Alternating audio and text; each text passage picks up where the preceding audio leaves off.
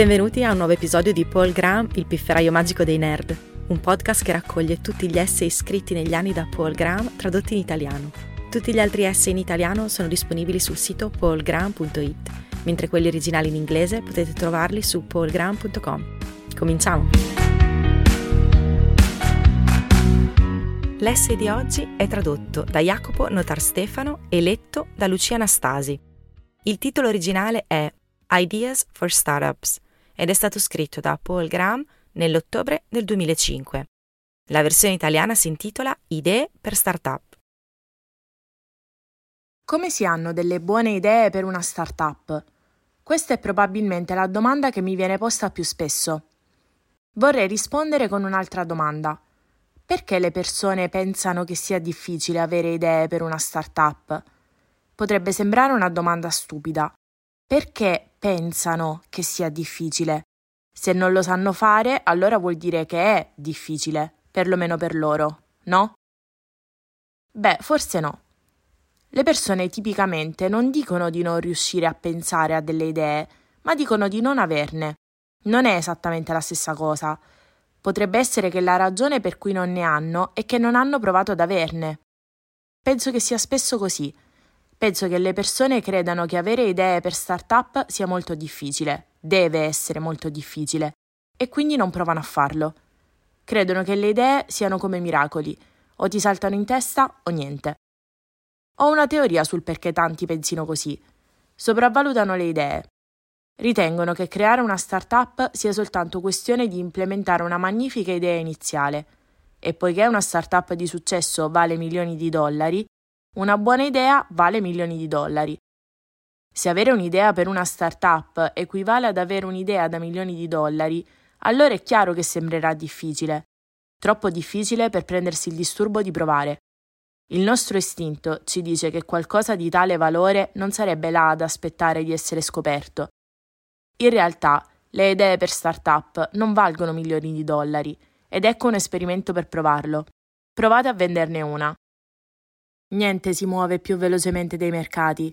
Il fatto che non ci sia un mercato per idee per start-up suggerisce che non esiste domanda, il che significa, in un senso ristretto del termine, che le idee per start-up non valgono niente.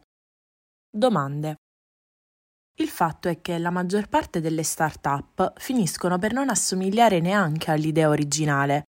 Sarebbe più vicino alla verità affermare che il valore principale dell'idea iniziale sta nel fatto che ti verrà in mente l'idea giusta mentre scopri che quella non funziona.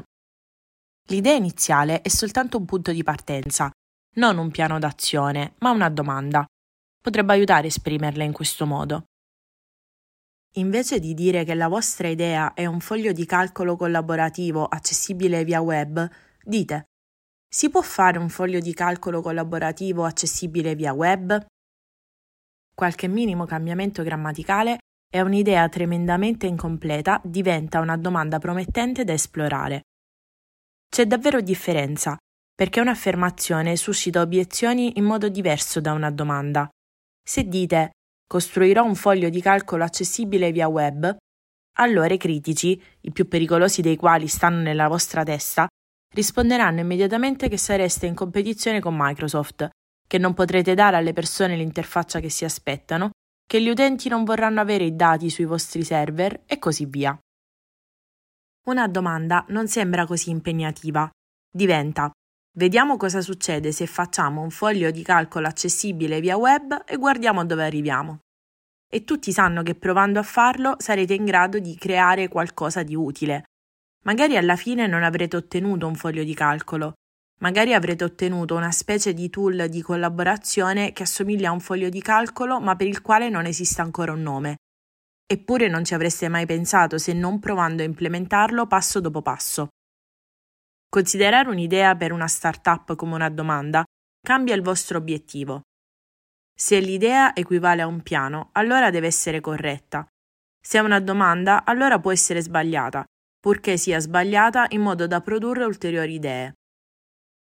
Un modo prolifico perché un'idea sia sbagliata è che sia una soluzione parziale.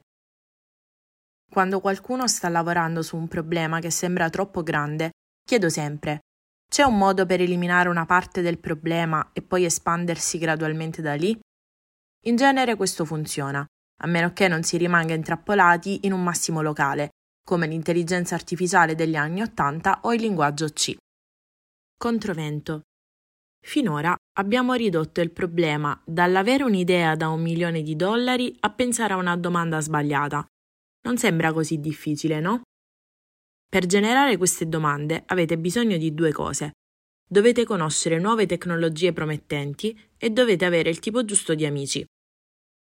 Le nuove tecnologie sono l'ingrediente principale delle idee per start-up e le conversazioni con amici sono la cucina in cui vengono cotte.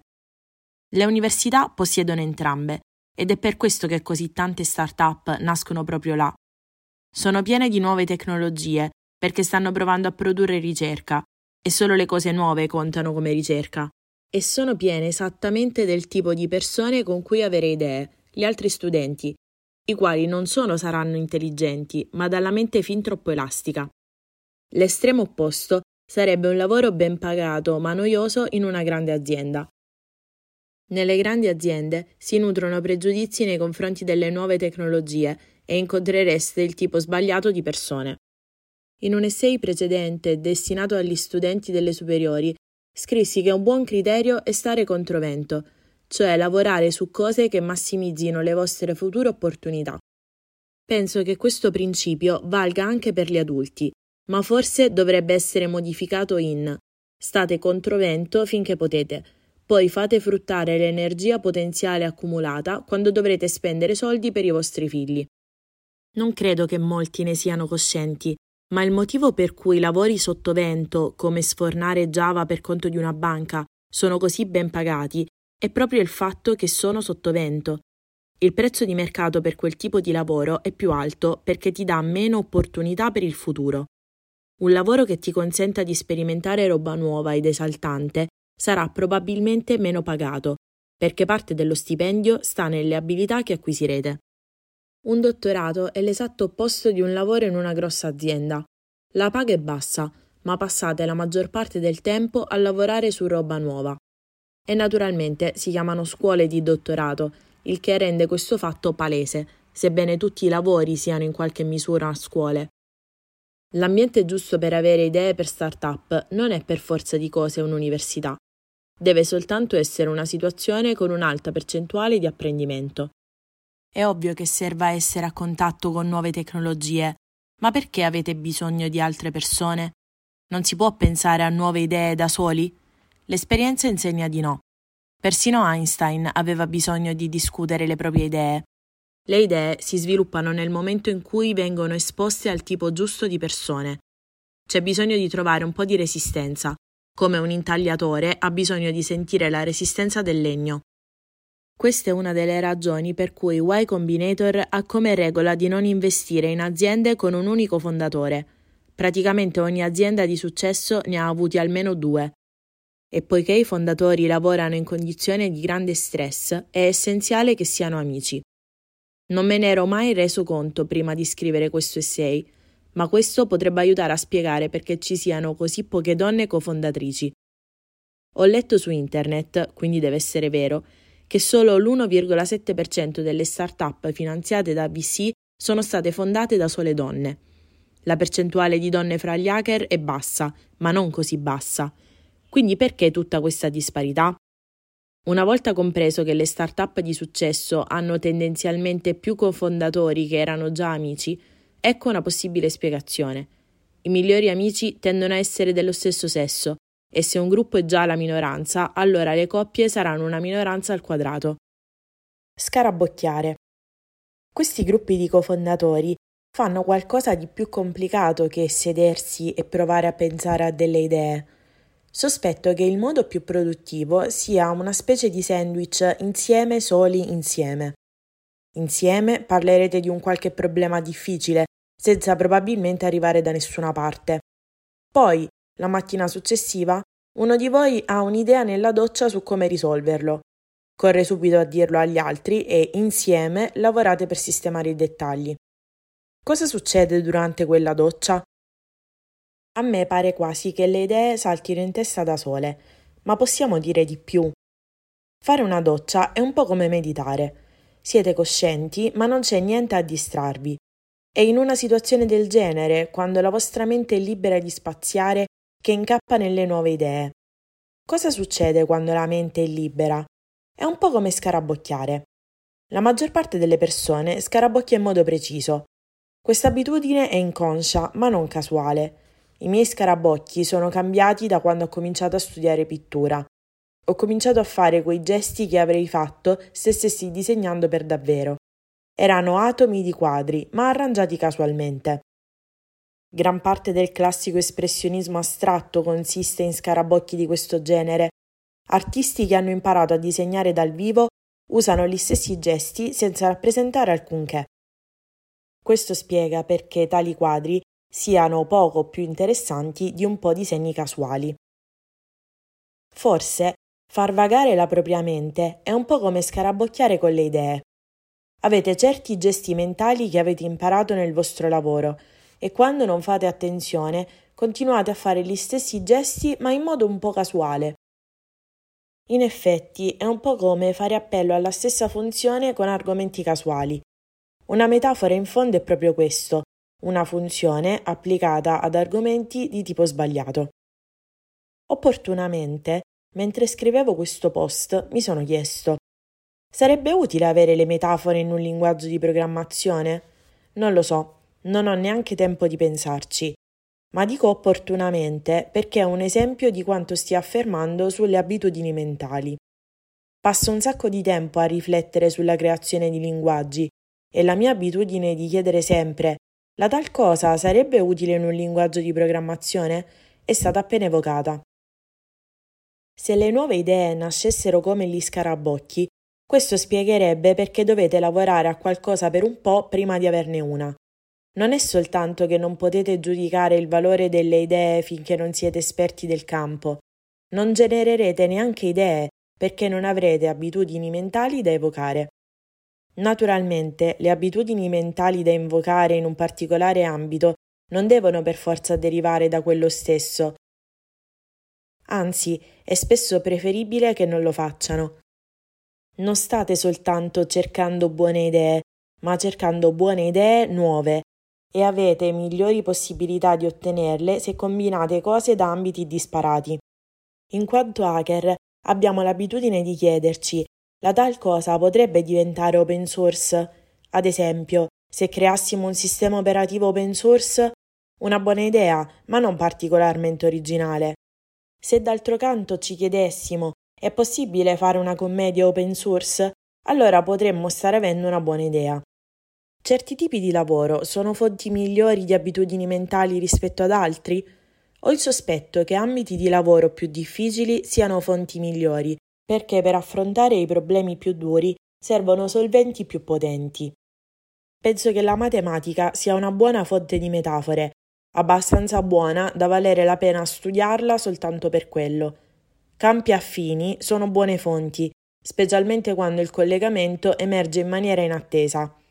Tutti sanno che l'ingegneria elettronica e l'informatica sono affini, ma esattamente perché tutti lo sanno, portare idee da un campo all'altro non produce grandi profitti, un po' come importare merci dal Wisconsin al Michigan.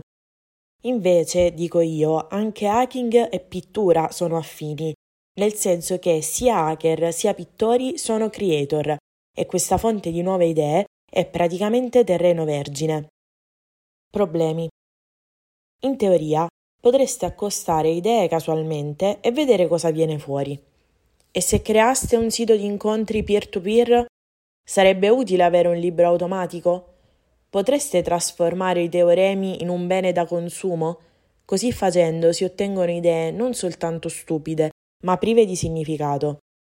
Cosa dovrebbe mai significare trasformare i teoremi in un bene da consumo? Mi avete beccato, non ho pensato a quell'idea, ho pensato soltanto al suo nome. Potreste arrivare a qualcosa di utile in questo modo, ma a me non è mai riuscito. È come sapere che un blocco di marmo nasconde una fantastica scultura e tutto quello che dovete fare è rimuovere il marmo che non ne fa parte. È un pensiero incoraggiante perché rammenta l'esistenza di una soluzione, ma non è particolarmente utile nella pratica perché lo spazio di ricerca è troppo grande. È necessario che io stia lavorando a un qualche problema perché io abbia buone idee. Non potete cominciare provando casualmente. Dovete cominciare con un problema e far vagare la mente quanto basta perché si formino nuove idee. In un certo senso, è più difficile scoprire problemi che le loro soluzioni. La maggior parte delle persone preferisce negare che esista un problema. Il perché è ovvio. I problemi sono irritanti, sono problemi. Pensate se le persone nel 1700 vedessero le proprie vite con lo sguardo di oggi. Le troverebbero insopportabili. Questo rifiuto è una forza talmente forte che anche quando vengono loro presentate possibili soluzioni, le persone spesso preferiscono credere che non funzionerebbero. Ho notato questo fenomeno quando ho lavorato sui filtri anti-spam. Nel 2002 la maggior parte delle persone preferiva ignorare lo spam e la maggior parte delle persone che non lo ignorava preferiva credere che i filtri euristici allora disponibili fossero il massimo che si potesse fare. Trovavo lo spam insopportabile e sentivo che fosse possibile riconoscerlo statisticamente venne fuori che questo fosse tutto il necessario per risolvere il problema. L'algoritmo che utilizzai era ridicolmente semplice. Chiunque avesse provato sul serio a risolvere il problema lo avrebbe trovato, ma nessuno lo aveva mai fatto. Bill Yerazunis ha risolto questo problema, ma ci è arrivato da un'altra strada. Ha costruito un classificatore generale di file talmente buono da funzionare anche per lo spam. Fatemi ripetere questa ricetta trovare insopportabile un problema e sentire che debba esistere una soluzione. Per quanto semplice sembri, questa è la ricetta per molte idee per start-up. Ricchezza. Finora la maggior parte di quel che ho detto si applica alle idee in generale. Cosa c'è di speciale nelle idee per start-up? Le idee per start-up sono idee per fondare aziende e le aziende devono fare soldi. E il modo per fare soldi è fare qualcosa che le persone vogliono. La ricchezza è quello che vogliono le persone. Non intendo dirlo in senso filosofico, lo dico come tautologia. Perciò un'idea per una startup è un'idea di qualcosa che la gente vuole. Ma allora non sarebbe ogni buona idea qualcosa che la gente vuole? Sfortunatamente no. Penso che creare nuovi teoremi sia una gran bella cosa, ma non sembra esserci grande domanda. D'altro canto, sembra esserci grande domanda per riviste di gossip sui VIP. La ricchezza è definita democraticamente. Buone idee e idee che valgono soldi non sono esattamente la stessa cosa. La differenza sta nei gusti individuali. Ma le idee che valgono qualcosa sono molto simili alle idee buone, in particolare nell'ambito della tecnologia. Penso che siano talmente simili che sia possibile lavorare come se l'obiettivo fosse scoprire buone idee e poi, alla fine, fermarsi e chiedersi le persone pagheranno davvero per questa cosa? Solo poche idee riusciranno ad arrivare così lontano prima di essere accantonate, ad esempio le calcolatrici con la notazione polacca inversa. Un modo per fare qualcosa che la gente vuole è osservare la roba difettosa che la gente usa ora. I siti di incontri sono il massimo esempio. Hanno milioni di utenti, perciò devono promettere qualcosa che la gente vuole. Eppure funzionano malissimo Chiedete a qualunque utente. È come se avessero tutti usato l'approccio peggio e meglio, si fossero fermati al primo passo e avessero dato il prodotto a chi lo doveva vendere. Certo, l'aspetto più difettoso per l'utente di computer medio è Windows stesso. Ma questo fa eccezione. Non potete abbattere un monopolio con un attacco frontale. Windows può e deve essere soppiantato, ma non dando alla gente un miglior sistema operativo. La maniera per farcela è ridefinire il problema in modo più generale. Il problema non è quale sistema operativo la gente dovrebbe usare sui propri computer fissi, ma la gente come dovrebbe usare programmi applicativi? Ci sono risposte a questa domanda che non riguardano neanche i computer fissi. Tutti pensano che sarà Google a risolvere questo problema, ma è un problema sottile, talmente sottile che un'azienda grossa quanto Google potrebbe dare una soluzione sbagliata. Penso sia più probabile che l'assassino di Windows, più precisamente il suo successore, venga prodotto da una piccola start-up. Un altro modo classico di fare qualcosa che la gente vuole è prendere un bene di lusso e trasformarlo in un bene di consumo. Le persone devono davvero volere qualcosa se pagano un sacco per averlo. E magari si tratta di un prodotto molto raro che non può essere reso drasticamente più economico. Questo era il piano di Henry Ford. Egli trasformò le macchine, fino ad allora un bene di lusso, in un bene di consumo. Ma l'idea è molto più vecchia di Henry Ford. I mulini trasformarono la potenza meccanica da lusso a merce e furono usati durante l'impero romano. Si potrebbe sostenere che la pastorizia abbia fatto lo stesso.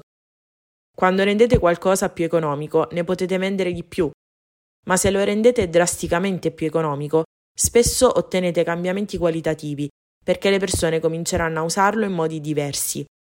Per esempio, una volta che i computer diventano talmente economici che la maggior parte delle persone ne possiede uno, potete usarli come mezzo di comunicazione. Spesso, per rendere qualcosa drasticamente più economico, dovete ridefinire il problema. Il modello T non aveva tutte le caratteristiche delle precedenti macchine. Era disponibile solo nel colore nero, per esempio, ma risolveva il problema che alle persone interessava maggiormente, cioè andare da un posto all'altro. Una delle abitudini mentali più utili che conosco l'ho imparata da Michael Rabin. Il miglior modo per risolvere un problema è ridefinirlo.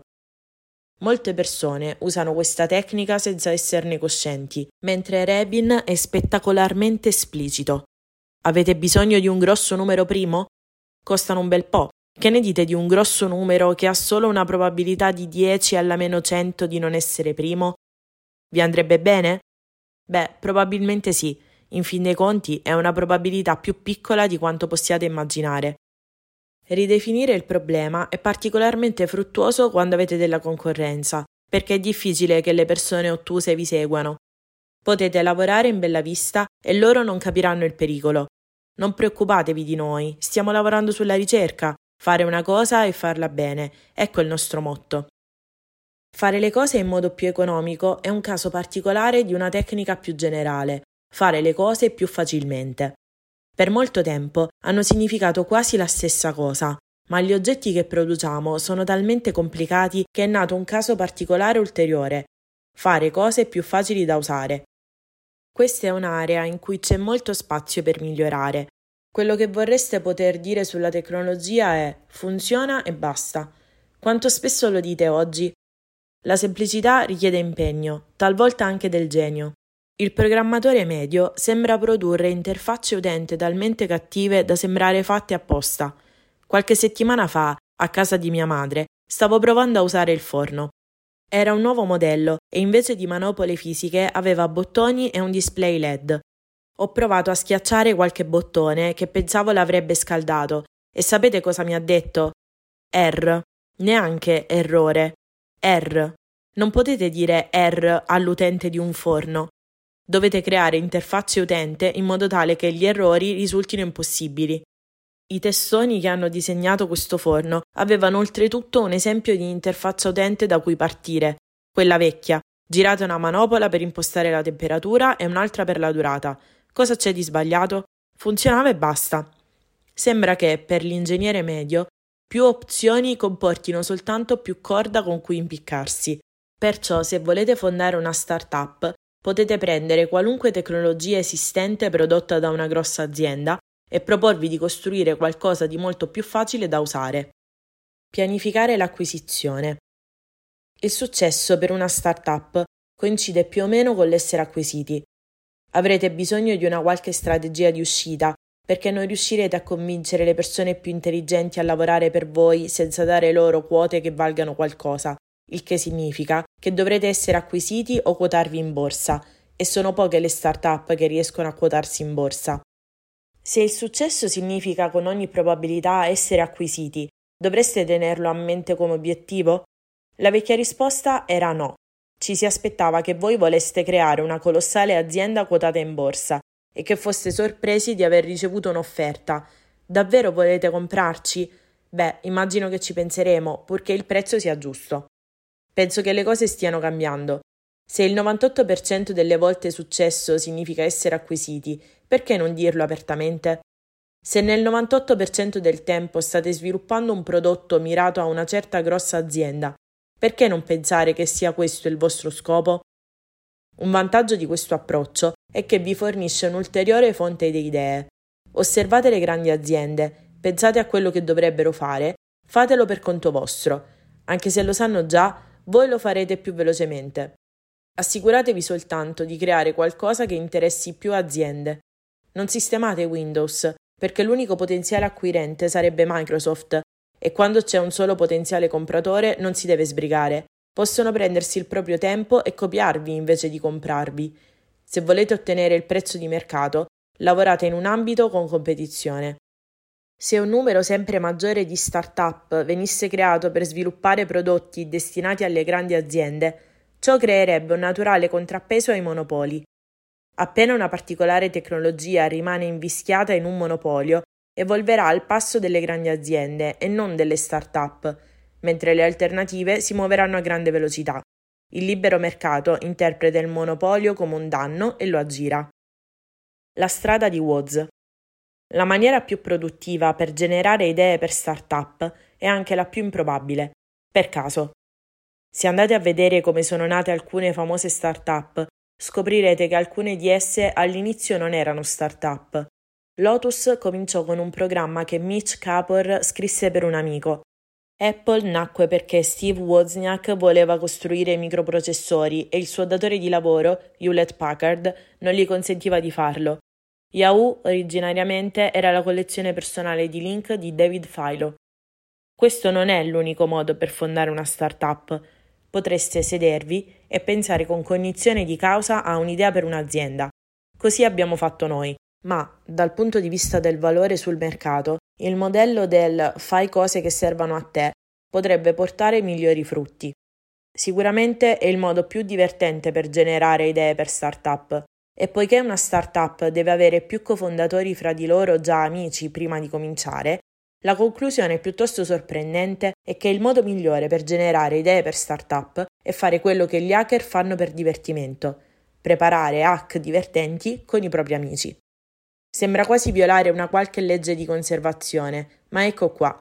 Il miglior modo per avere l'idea da un milione di dollari è soltanto fare quello che agli hacker piace comunque fare. Grazie per aver ascoltato questa puntata di Paul Graham, il pifferaio magico dei nerd. Trovate tutti gli articoli di Paul Graham tradotti in italiano su paulgraham.it e gli originali in inglese su paulgraham.com. Alla prossima!